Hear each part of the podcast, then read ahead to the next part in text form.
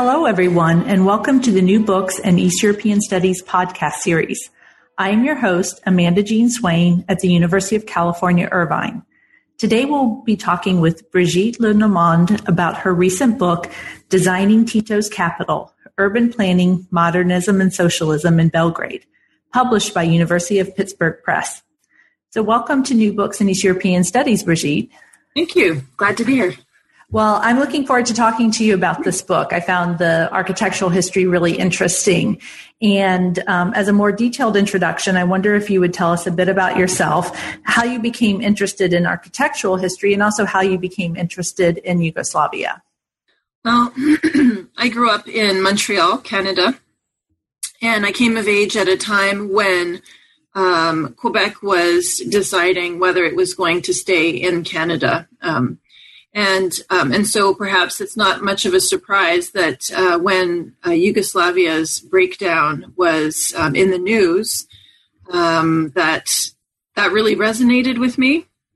Um, and really, I think I decided to study Yugoslavia um, when I was doing my undergraduate, uh, and I simply um, I was studying Western Europe and, and it had lost its novelty. I, I, had even done an exchange in Paris, and somehow it seemed that everyone had already written everything there was to write about the French Revolution. So uh, I was I was feeling adrift, and I went to see a play about the war in Bosnia.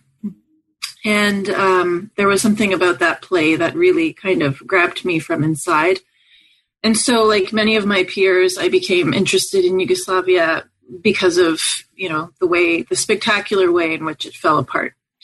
Um, as for um, the built environment, I I actually became interested in that um, partly through meeting my husband, who is an architect, um, who uh, introduced me to new ways of uh, looking at the built environment and, and, thinking about the built environment and its connections to to society and to um, philosophy and to all kinds of um, interesting questions beyond the technical.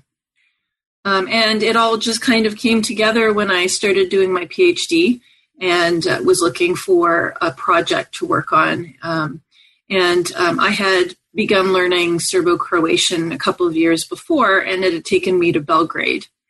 And um, prior to Belgrade, I had started learning the language in Zagreb and uh, Zagreb was very quaint and pretty, had lovely Austro-Hungarian architecture and squares, and uh, it was really a lovely place. And then I went to Belgrade, and Belgrade was a complete mess. Um, it was, you know, I mean, it was right after the end of the Milosevic regime.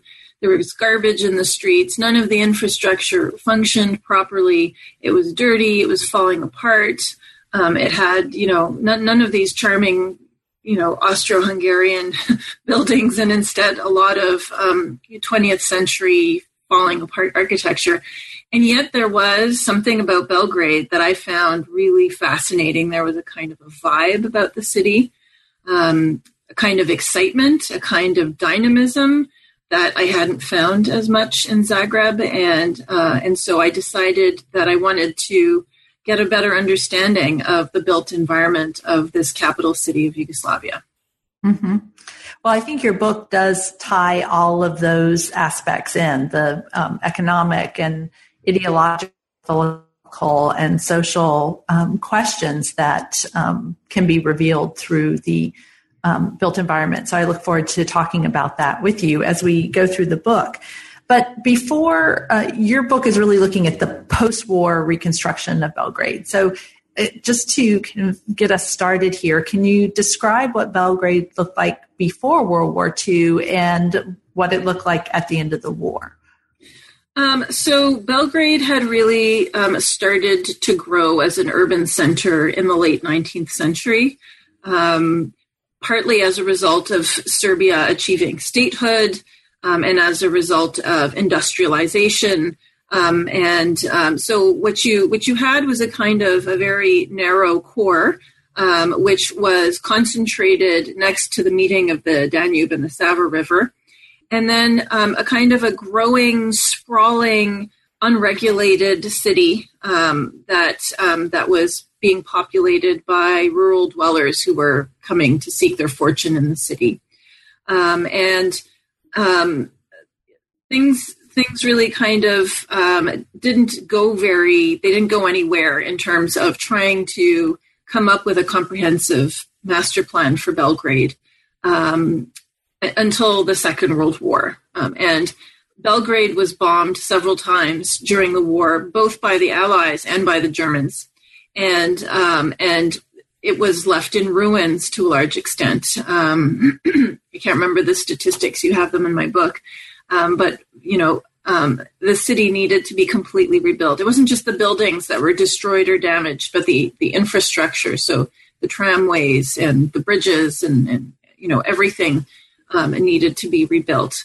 Um, and um, this in a context of, you know, um, as with all the other East European states after the Second World War, a complete lack of resources. Um, and that's really the challenge that um, that planners were faced with when they had to kind of imagine a new socialist Yugoslavia um, raising like a phoenix from these ashes. Mm-hmm. So, just uh, for any of our listeners who aren't um, completely familiar with uh, the um, the communist takeover and how that came to be in Yugoslavia, although normally people listening to an East European um, podcast will know that, but uh, because this is also arch- architectural history, we may have listeners who aren't quite as familiar. Give us a little bit of the history of, of the immediate post-war um, Yugoslavia and this new um, government that has uh, taken power and what what kind of new socialist Yugoslavia they're trying to build.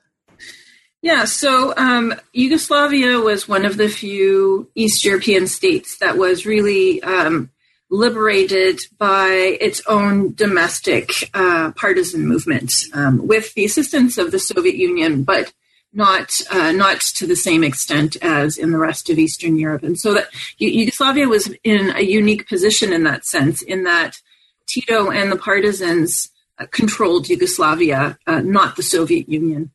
Um, and um, Tito derived a great deal of legitimacy from this. Um, much of the legitimacy of the communists at the end of the Second World War came from the fact that they had succeeded in liberating the country from the fascists, the Italian fascists, and the, the Nazi occupation, as well as um, um, groups like uh, the Ustasha that had been given control over um, Bosnia during the war.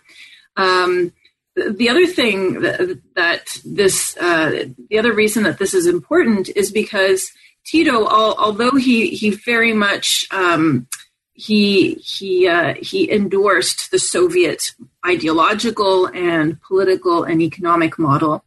Um, was a bit of a rogue actor, so he um, he had a different idea of um, when to begin the process of uh, revolution in Yugoslavia. In fact, he was more radical than Stalin was, um, and um, he also had uh, a different idea of Yugoslavia's regional role in relation to the Balkans. And all this came to a head um, in 1948 when the Soviet Union um, attempted to rein Yugoslavia in um, and eventually expelled Yugoslavia from, uh, from the, com- uh, the Cominform. Um, and um, this, this was a very, very difficult position for Yugoslavia to be in. Um, in fact, there was a kind of a, a panic that this would result in um, the communists loyal to Stalin overthrowing Tito. And uh, Tito responded to this by purging the party of anyone that might have been suspected of sympathizing with the uh, uh, the Inform uh, Bureau. And so um, this also meant that Yugoslavia was cut off from the Eastern Bloc in terms of economic assistance um, and uh, trade uh, and it meant that Yugoslavia was at risk of being invaded. Um, and what followed uh, after this um, is, first of all, a, a, gradual understanding that the Soviet Union was not going to invade and that Yugoslavia was going to be allowed to be, you know, to, to, to evolve independently. And um, as well as a kind of a soul searching, right? Because if you get kicked out of the Eastern Bloc, you can't sort of affirm um, to to to abide by the same ideology and principles. It's there's sort of a um, you know a, a, logical problem there, and they developed a kind of alternative um, uh, version of socialism called uh, self management uh, which they proclaimed to be superior to the so-called bureau- bureaucratic form of socialism that had been uh, implemented in the social uh, in, in, the Soviet Union. It was um, seen as being more authentic, more truly Marxist. Um, and uh, Yugoslavia began to craft uh, a, a, new image of itself um, as as being um, kind of a, a more progressive socialist state um, and one that could provide its citizens with a better standard of living, um, and one that was uh, not allied with the Soviet Union, nor was it allied with the United States. So, um, a kind of third way in the Cold War. Mm-hmm. And we'll definitely talk about that history as we um, walk through the, the built environment in, in Belgrade and but it's good to have that overview of, of where Yugoslavia was um, and, and, where it start, was starting to progress after World War II. Um, so here they are. The war has ended. Um, Tito and uh, is and his and the partisans have taken control, and Belgrade is in ruins, uh, and they now have to come up with a, a, way to rebuild the city. And you emphasize that the rebuilding of Belgrade was strongly influenced by broader trends in architecture and urban planning, um, not just um, you know kind of internal um, uh, ideas about what the city should look like. So, can you explain the modernist concepts of architecture and, in particular, the Athens Charter for us? Yeah. Um, so um, the the period of industrialization in Europe had led to all kinds of um, problems with the the city. You know, the traditional medieval city um, and the city that had evolved in the early modern era wasn't really up to the challenges of the modern era. Um, one of the biggest challenges being, in fact, um, the automobile right? Um, cities were not built for automobile traffic. Um, there were also very serious problems with overcrowding and um, and sort of uh, hygiene. Uh, in the sense of access to um, sunlight and, and, clean air and clean running water and that, that sort of thing. Um, in response to this, a growing number of um, architects who were who were modernist architects became preoccupied with trying to address these problems and um, they, you know, they they began to come together um, informally, and then finally uh, developed a group uh, called the Congrès International d'Architecture Moderne, um, which people who speak English know as CIAM. Um, and in 1933, they um, they had a congress on this topic um, on a ship that um, that sailed on the Mediterranean.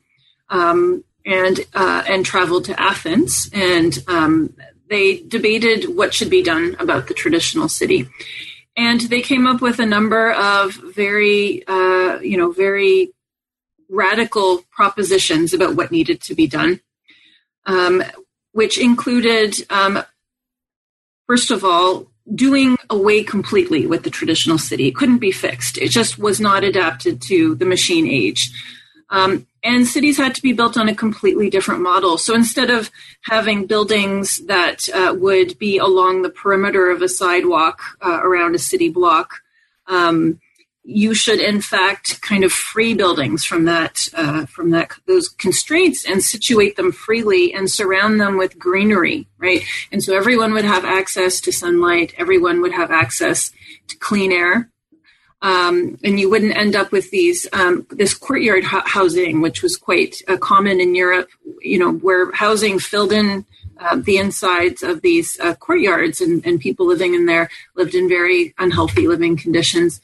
Um, you could also harness the machine instead of, of sort of fighting the machine. You could harness the machine to build high rises efficiently, um, use a minimal uh, footprint um, and um, and and sort of industrialized construction, so that um, housing would cost a lot less, and therefore you'd be able to provide uh, good housing to everyone.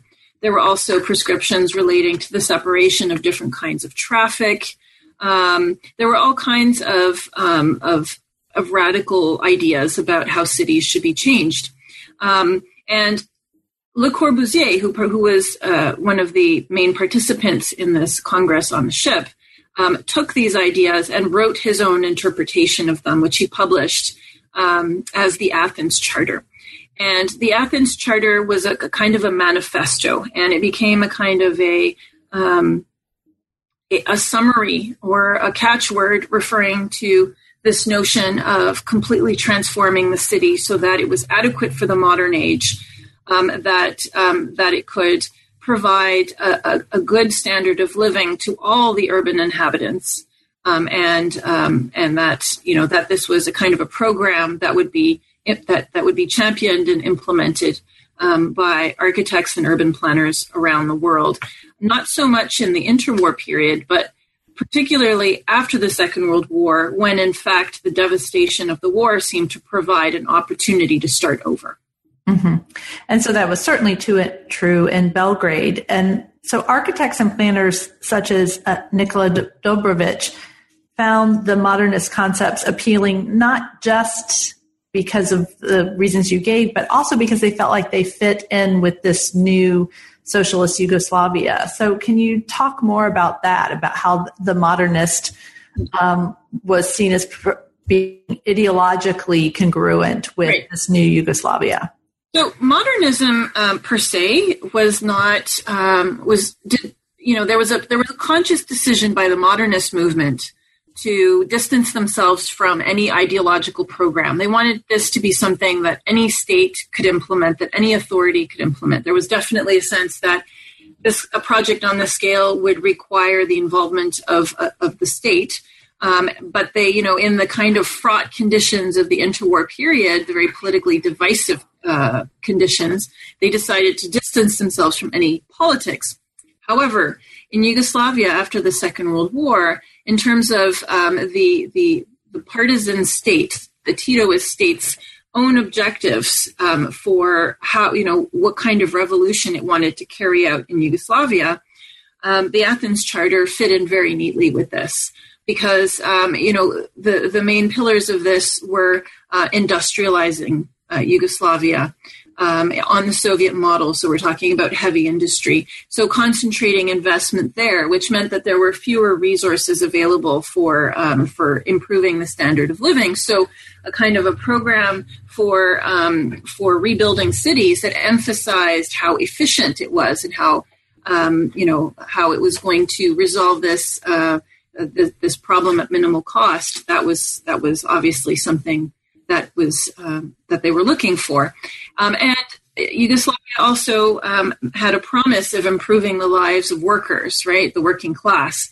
and uh, and so the Athens Charter again promised to um, improve um, improve people's lives by building, you know, modern housing. And of course, there's a whole modernization project around this of, of taking Yugoslavia from being essentially a state, bare, you know, barely out of feudalism and taking it into the modern age, you know.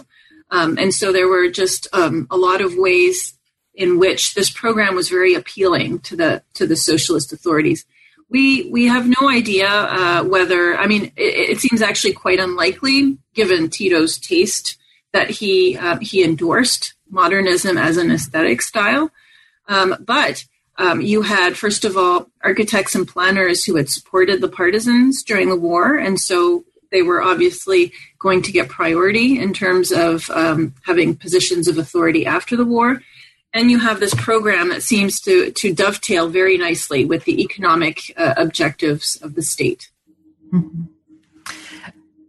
So even though, in a sense, they're starting with a, a clean slate in that Belgrade had um, been so destroyed during the war, they they weren't actually, um, you know, rebuilding the city in a vacuum. So there's lots of um, challenges and obstacles, and and in many cases, the result of the war, um, as well as uh, some of the things you've already described in terms of the political situation. So how did they go about actually trying to physically rebuild the city according to these principles? Well, so at first, um, I mean, immediately after the war, there's a there's kind of a focus on reconstruction, um, and and that kind of in many ways went against the idea of a tabula rasa in the sense that they're trying to salvage everything that they could, and because that that in truth was the least expensive way way to deal with this crisis. Um, so it's really uh, only at the very uh, tail end of the 1940s that they're talking about actually um, coming up with a master plan with the city. And interestingly, uh, when they come up with the master plan, uh, they they they tend to really kind of focus on big ideas. Um, you know, th- there's a utopian dimension to this. There's, you know, we're talking about a time of austerity where people have to believe that a better day is arriving whether or not that was actually going to line up with the material possibilities at the time. And the easiest way to do that, uh, in fact, was not to concentrate on the city that had been destroyed, but on a very large space right next to it across the Sava River, which was a kind of a wetland. Um, it was a, a, piece of land that was constantly being flooded, um, but that offered the possibility of building a new city center.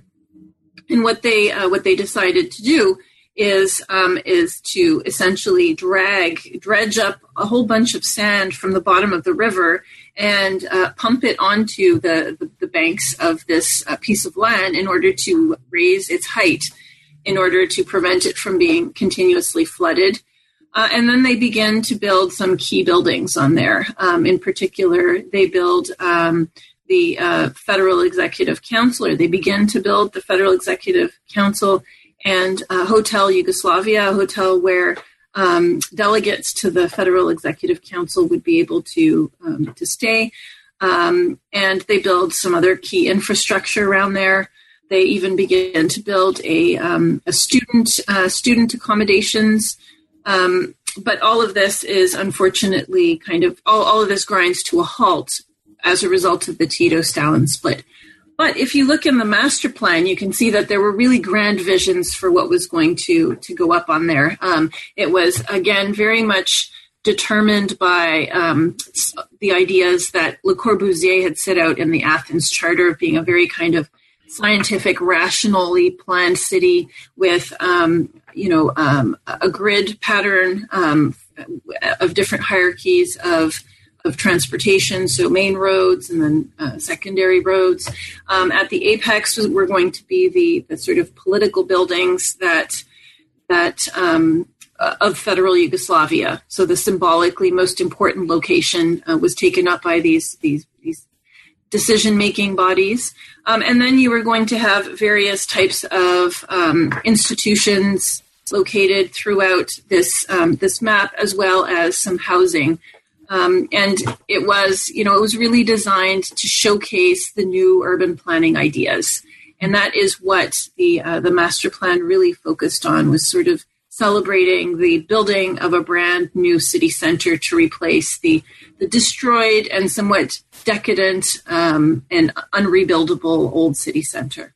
Mm-hmm. And then um, so after the split with um, Yugoslavia and the Soviet Union, the next master plan to be introduced was in 1950, and uh, there was a really interesting statement by Miloš Somborski, who was head of the Town Planning Institute, and he said that you can understand how a society functions by looking at a land use map. So, what did he mean by that, and how did this um, 1950 master plan show us how they were thinking that uh, Belgrade would function and its society would function? Well, I mean, one of the key ideas in the Athens Charter that I hadn't mentioned yet is this notion that um, an, um, a city is kind of like an organism, um, that it has different kinds of um, of uh, organs, if you like, um, and you you have to sort of take care as to where you situate different functions of the city uh, in order for the organism to function properly. And they identified, uh, let's see if I can remember this, um, um, leisure, working, um, and living, and then there was transportation, were the, those four functions, if I got that right.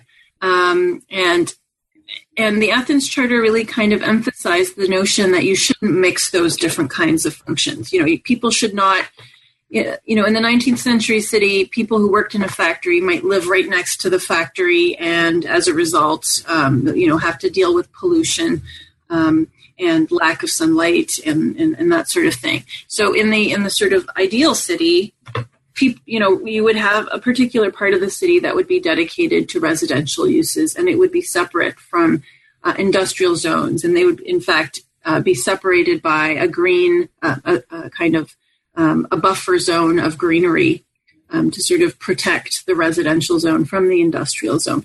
So it was really this idea of organizing the city in such a way that um, that every function was separate and um, and that the connections between the functions were were rational. You know that there were roads serving those uh, those those connections and roads where automobiles and pedestrians, for example, would not be intersecting with one another. Mm-hmm. and you already mentioned that um, after the split, Yugoslavia really um, began to use this language of self management, is what made their form of socialism unique and perhaps more pure. How did the architects and planners um, also deploy that language of self management to support their visions of um, the modernist built environment?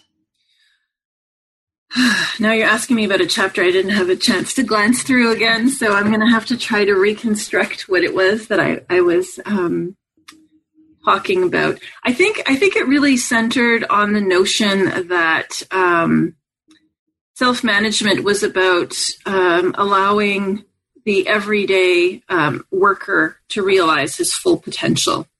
And so there's a kind of refocusing on housing, right? A, a, a sense in which the parts of the Athens Charter that really emphasized the provision of high quality housing to workers um, takes on its full meaning, right? Whereas previously, for example, aspects of the Athens Charter, um, or aspects, aspects, in fact, not just of the Athens Charter, but of Le Corbusier's planning ideas in general, that emphasized, you know, the efficient connections between the political decision making bodies and the, the, business center or the commercial center and um, and and you know housing being you know built in a kind of logical fashion. You know the, the kind of laying out of the city would have been uh, the emphasis say in the master plan now they're talking, they're focusing much more on the very specific issue of housing, right, and improving living conditions of the working men. So I think that that is uh, one of the critical ways in which um, urban planners make a case for the continued relevance of their planning ideas. Mm-hmm. And this um, emphasis on the standard of living um, and that you already mentioned, and, and, this emphasis on housing. Uh, Tell us about the exhibit, A Dwelling for Our Conditions, and what we can learn from that exhibition about this um, kind of this focus on housing and, and, and better standard of living in the late 1950s in Yugoslavia. Um, well, so that exhibit takes place in Ljubljana, and it kind of signals a shift uh, in general in Yugoslavia towards um, an improvement in the standard of living um, which previously had sort of been played down in the interest of um, of industrialization and and in the aftermath of the Tito Stalin split, also because a lot of money needed to be directed towards the defense budget, right? But now we're in the early 1950s. Uh, a new, more optimistic time is opening up, um, and Yugoslavia has decided to increase um, its investment in the standard of living and um, organizes a whole, you know, whole different kinds of ways of promoting new ideas about um, about modern living. And this exhibition in Ljubljana is a good example of that. And there, um, there are some model um, apartments that are that are set up, model kitchens. There's an emphasis on home furnishings. Um, and the, the, emphasis is really on uh, modern ideas about living, right? So um, we're talking about a society where, um, you know, the cities were growing largely because people were moving from the countryside from very traditional ways of living. And so there's, there's a sense in which um, both urban dwellers who have been living in, um, in in, in, poor living conditions, and urban uh, and, and rural dwellers who don't know how to live in a city can be can be brought into the modern age with these um, these these examples of how how to live. And so, you know, we're talking about apartments that were fairly small, um, and so you know the big clunky furniture from the countryside is not going to work. Um, and we're talking about, you know, modern kitchens with appliances. This is also the time when they they bring in um, the first um, um model um, supermarket from the United States and showcase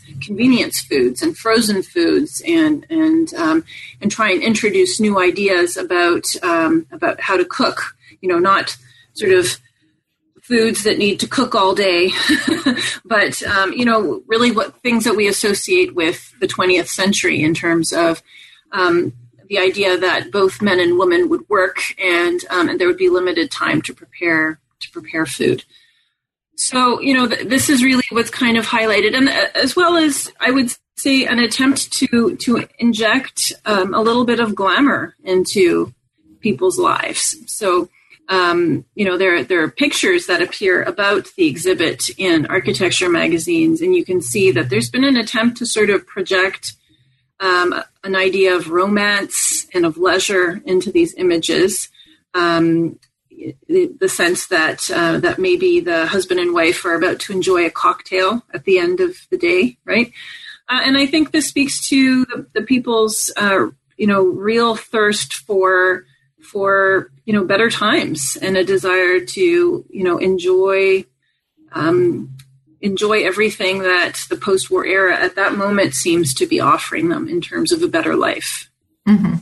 Yeah, that was one of the things that really struck me as um, was in the sense this almost perceived civilizing mission of the built environment mm-hmm. that um, it was indeed about you know sort of efficiency and convenience that people and, and health, but also that this um, kind of raising people up who may have been peasants or workers to be able to yeah.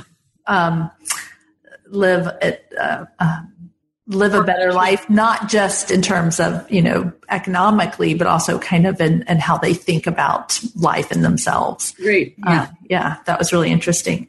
So we've been talking. Go ahead. I'll just throw in an anecdote that's kind of fun. I mean, when when New Belgrade is beginning to be built, um, there are complaints of people, uh, you know, sort of raising chickens in their uh, around the apartment buildings, um, of people hanging their laundry all over the place on the balconies. Um, you know, just a generalized a kind of um, anxiety that these peasants are bringing their peasant ways to the city, right? And mm-hmm. so a sense that there's this very urgent there's this very urgent need to teach people how you live in, in a city, right? Mm-hmm. Yeah. So we've been talking a lot about the um, ideas behind uh, the built environment, but what actually is being built and how are the people who are now starting to move into these uh, spaces, uh, whether they're leisure spaces or living spaces or workspaces, um, what are their responses? What do they think about this? Uh, these new physical um, buildings and physical environments. Um, so, in the case of New Belgrade, there's a great deal of effort that's put into the design of the buildings. Um, there are competitions for both the design of the the blocks, the the um, the yeah the urban blocks in which the buildings are going to be built, and the and the buildings themselves. Um, and so they're of a, of a high architectural quality. Um, in spite of the fact that, of course, um, one of the central ideas of the Athens Charter is to um, to harness, you know, uh, in, industrial building techniques, harness the machine age to building more efficiently. Originally, uh, at first, most of the buildings are built according to very traditional um, architectural um, or you know building construction techniques. Um, although over time, by the time we get into the late 1960s and 1970s, there you know we're starting to see prefabrication and de- you know design of um, uh, modular building parts that can be assembled in different ways. So that you know that changes over time. But originally, we're talking about very traditional building uh, techniques. Um, but this represented a major improvement in people's standard of living. Um, you know, a lot of the people who are being rehoused um, are people who lived in slum conditions, people who, um, you know, lived in homes uh, made from recycled materials without running water. Um, suddenly, they get to have an apartment with, um, you know, a, a, kitchen and a bathroom and, and central heating. I mean, this this is huge, huge for people. Um, you also so you get two kinds of uh, populations moving in: people who are being rehoused, as well as people who are actually quite privileged in Yugoslavia. So people who work for state institutions and pe- uh, particularly the army, and people who work for firms that make um, significant profits and therefore um, are able to invest in housing for their workers. And so you get this very kind of um, polarized population inhabiting. You know, a, a large part of um, of the Yugoslav working class is left out of this project simply because the companies that they work for don't turn enough of a profit to be able to um, offer significant amounts of housing. And what housing they do have, they tend to give to skilled workers that they want to keep. yeah. So this is um, it seems like it's working, and yet by 1964, there um, was kind of a backlash uh, against these ex- housing blocks, and that there started to be um, complaints about building these big, you know, kind of high-rise tower apartment blocks. So what what was the problem? What what now by the early 60s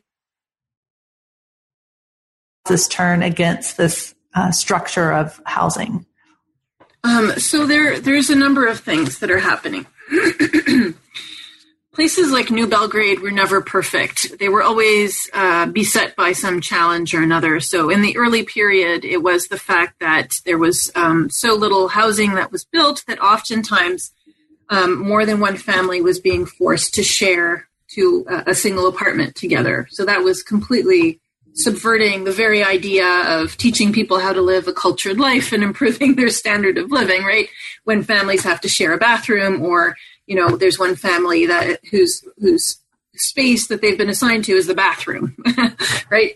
Um, and then later, the problem is going to be that there's such an emphasis on building housing that the construction of housing happens at a much faster pace than anything else. So schools, um, any kind of shopping, um, post office, anything, um, health, um, you know, health clinics. You know, New Belgrade is a desert in that sense. It's it's in fact people start referring to it as a kind of a um, a dormitory city, a place where you go to sleep. There's nothing else to do there.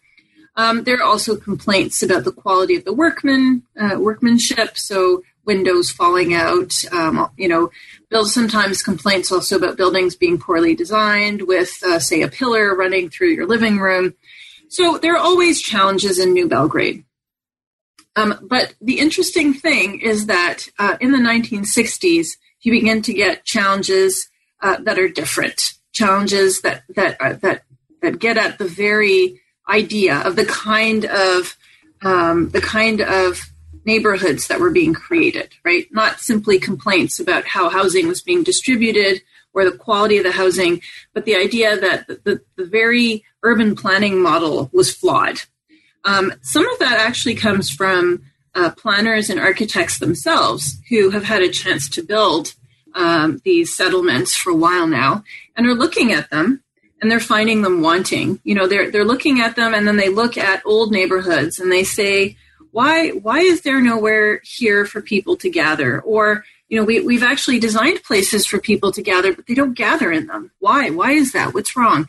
Why do these places seem boring um, why do we not get a sense of community here um, and they they they kind of you know really focus their discussion on the idea of what they call ambient um, or the idea of a kind of um, an, maybe an ambiance, a, a, sense, a, a, kind of quality of uh, personality and um, and and positive uh, community spirit that that that is lacking. And they you know they they talk about how how you might change designs in order to to foster that kind of thing. But at the same time as they're trying to um, reconsider and maybe reinvent these kinds of settlements, um, the press And uh, a number of social scientists are launching vitriolic uh, attacks on these settlements, um, calling them places that foster delinquency, um, uh, claiming that living in high rises actually uh, deteriorate is bad for your health. Um, talking about, um, in general, the idea that no one should live in these settlements, that they're flawed, um, and that uh, you know we need to we need to get rid of this kind of um, of urban planning uh, concept and this kind of housing. Mm-hmm. You talk a lot about the rise of social scientists as an, a powerful force around urban planning in the 1960s. What caused that? What brought that about? Uh, I think that this is this is not just in Yugoslavia. I think this is a global phenomenon, um, and part of it is actually rooted in the evolution of urban planning as a discipline um, a sense that it wasn't something that uh, was merely technical and therefore that architects could do, but that urban planning was uh, was also about understanding how societies function, and therefore you had to bring economists and sociologists um, and various other kinds of social scientists into the conversation about how they should be designed. Um, and I think you know at this time, um, again, globally, there is a deep anxiety about um, society sort of fragmenting, a sense of a, a, a, lack of cohesion or a kind of um, um, uh, how to explain it um, that the bonds between people are disintegrating right? Um, and of course sociologists in yugoslavia are reading sociology being produced in the united states and being produced in europe and um, and so they're kind of attuned to these kinds of anxieties and applying it in their own context. And of course, Yugoslavia, since the uh, Second World War, has been undergoing profound transformations, right? And so a, a sense that society is changing and that the bonds between people um, are, are being uh, dissolved or, or are not are, are not in place. Um, that that is very much something that you can see reflected in Yugoslav society. Um, and like in you know the rest of the world, there is a, a very easy um, scapegoat for all of this, and that is um, if you know if these neighborhoods are dysfunctional, it must be because of the buildings, right? These, this is the kind of critique that is also being leveled in France, um, in Germany, in the UK, uh, and uh, in various other places. Mm-hmm. Um, one of the responses to um, the need for housing, but also these the growing expectation for um, higher standards of living is um, what you call rogue construction. So, who were these rogue people, and what were they constructing? Right. So the majority of people involved in rogue, what I call rogue construction, um, are um, people who come to Belgrade to work and uh, most of them, I would say, work either in transportation or in the construction sector. These are unskilled workers um, working in um, in in economic sectors that are not uh, that are not pro- you know highly profit profitable, and as a result, they are they are unable to secure housing through the regular channels. Um, and there, you know, because because there's a lot of these people in Belgrade, um, all of the housing that's available privately, um, you know, spare rooms, basements, um, all of it is going at exorbitant prices. And so a lot of people decide to deal with this simply by finding a piece of land somewhere on the periphery of the city and just building a house. Um, and it um, it sort of appears in the beginning of the 60s and uh, starts to take on epidemic proportions. It becomes such a big issue that the city council returns to it time after time, trying to figure out how to deal with this problem. Um, and it's problematic for a number of reasons. First of all, because it uh, it reproduces these kind of um, uh, low quality living conditions that the city is trying to do away with in the first place people are also building on sites that have been determined to have been assigned to build, you know, big buildings, and suddenly they can't do it because people have built a shack. um, and um, in general, there's a sense that um, that this is symptomatic of the, the, kind of the failure of the of the housing uh, provision system, right? Uh, and that something needs to be done about it. And so the question is, you know, what what can we do? We can't. We clearly aren't building fast enough, and we aren't building cheaply enough that we can provide these people with housing. So, what do we do about it? Um, and you know, these people seem to be really good at fixing their own problem. And so um, the municipal authorities end up um, devising the solution. Well, why don't we allow them to build their housing, but but designate parcels that are appropriate for that, and have oversight over the construction so that it meets minimal standards, right? Um, alongside this kind of um, this this this emerging crisis and the emerging solution to the crisis, there is a growing sense that maybe uh, people are building houses not just because they have to, but because they want to live in a house, right? And um, and and shouldn't we allow people the opportunity to live in the kind of housing that they want? And this this argument becomes particularly potent because of market reforms that happened in the mid 1960s that are trying to make the construction sector more efficient by really stimulating competition, right? By uh, by essentially um, uh, directing that housing construction will no longer just be financed through um, through um, the financed through the, the mechanism of workers setting aside uh, a part of their income and then their their firm essentially uh, building you know um, buying buildings and then distributing it to workers but that they want uh, firms in fact to compete with one another for business um, firms will continue buying from them but so can individuals buy their own apartments right um, and there's this whole notion of trying to stimulate consumption of housing in order to make the housing sector more efficient. And therefore, if people, if what people want is single family homes, then uh, shouldn't we try to accommodate that, right? And so this is definitely a major challenge to the urban planning model that they had adopted uh, until that point, which privileged this kind of high density, high rise construction um, over this kind of American model of, of urban sprawl, you know, of, of single family housing with each house having its own yard and that sort of mm-hmm. thing. And indeed, in 1966, the Belgrade municipal officials hired Wayne State University to complete a land use transportation study as the basis for a new master plan.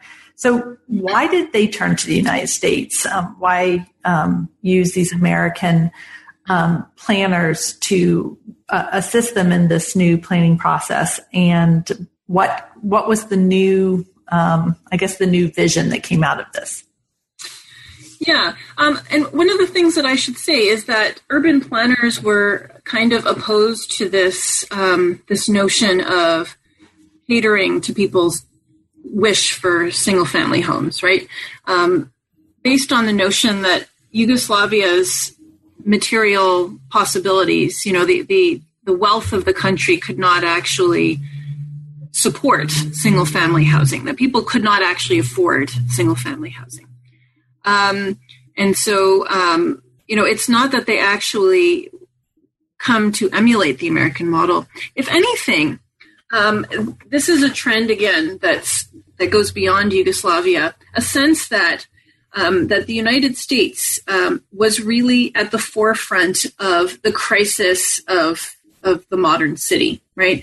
That due to the um, the the growth of automobile usage um, and uh, and urban sprawl that resulted from that, that the Americans were way ahead of everyone else in having these problems, and therefore that they were way ahead of everyone else in trying to find solutions for these problems. Um, urban pl- planners in Yugoslavia by the mid 1960s are really kind of facing a bit of a, of a crisis of legitimacy. This urban planning model that they'd been promoting for a while had been somewhat successful, but was increasingly being challenged by social scientists, by popular demand for single family housing, by um, municipal authorities' willingness to sort of cave in to you know this this rogue construction uh, pressure. And they needed to find a way to kind of reassert their legitimacy. And so when um, when time when it comes time to do a new master plan um, they they are wanting to sort of um, you know adopt the most contemporary the most cutting edge uh, methodologies and technologies in order to deal with with uh, Belgrade's problems, which, by the way, go beyond this housing issue to, for example, um, again, you know, automobile usage explodes in Yugoslavia as well, and so they have problems with uh, transportation. And Wayne State University in Detroit is at the forefront of, um, of sort of testing out new computer modeling technologies um, in in um, in developing land use um, models. That's why ultimately they turn to Wayne State University. Um, they hire um, several consultants from the university to train them how to use these computers, these you know computers from the late 1960s, which take up an entire room and use these uh, cards, right? Um, they they hire these people to teach them how to use this technology in order to to um, to develop a new master plan. And the idea, uh, which is very different than the idea that um, that they they they were working with in the 1950s. In the 1950s, it was really what I call blueprint planning. The idea that they could imagine the city that they wanted and put it into practice. By the 1970s, they don't believe that anymore. Now they believe that the only thing that they can do is attempt to to shape existing trends you know that they can they can manage the pressures that are acting on the city and that's why computer modeling is is is well suited to this because the idea is to try and uh, input all this information about all the trends that were taking place in the city and get a sense of how different decisions would would lead to different outcomes mm-hmm. Throughout the book, you talk about the relationship between modernism as a um, particular point of view uh, or way of approaching the built environment and modernization. And so, what do you think we can learn from this case study of Belgrade about post war Europe, about urban planning, about these visions for how societies should be shaped? Um, that's a big question. Yes. well, I mean, I guess I mean the, the key the key lesson for me as regards the relationship between modernism and modernization was that modernism was a very specific modernization project, right? And that it had its heyday in Yugoslavia precisely because it was in line with ideas about modernization, about what, you know, what what it meant to modernize Yugoslavia. That it that modernizing Yugoslavia was about you know investing uh, resources as efficiently as possible. It was about using scientific methodologies or supposedly scientific methodologies. That um, that it was about bringing in um, you know it was sort of bringing society in line with the machine age. Um, that it was about improving standards of living, right? So there's an egalitarian uh, project there. Um, so, you know, at the moment in time when these objectives made sense, uh, modernism was a, a really potent um, concept that really found its place in Yugoslav society. But but it kind of sowed the seeds of its own destruction because as as society in Yugoslavia did modernize according to this program, people's aspirations changed, right? Um, and uh, the notion that the, the state would um, would play this kind of overarching role in providing for people and in directing society fell to the side in favor of this notion that people should be, uh, you know, the, the, the idea of the, the consumer making choices, um, you know, became much more powerful. And so, um, you know, at, at by the late 1960s, the modernist moment had passed in Yugoslavia, um, and you know, it kind of coincided also with the, the sort of the increasing, you know, uh, centripetal forces that were pulling Yugoslavia apart at the time. And so it's hard to say, um, you know, what what followed because because what followed was really the beginning of the end of Yugoslavia. Hmm.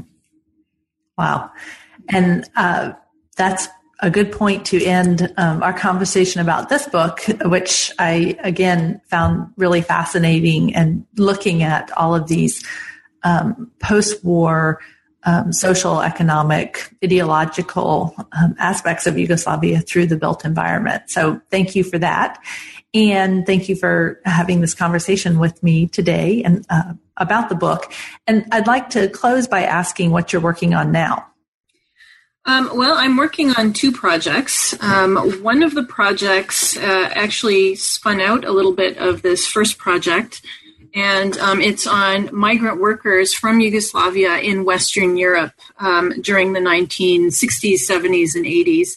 And um, the connection there is that uh, when some of this uh, some of this rogue construction that was taking place when I when I asked about it, people would say oh, that was uh, a Gastarbeiter, a migrant worker from Germany who, who built that house. And so I became really intrigued about these people who, um, who were working in Western Europe, but clearly continued to feel as Yugoslav citizens because they came home and, um, and invested their money in building a house in Yugoslavia.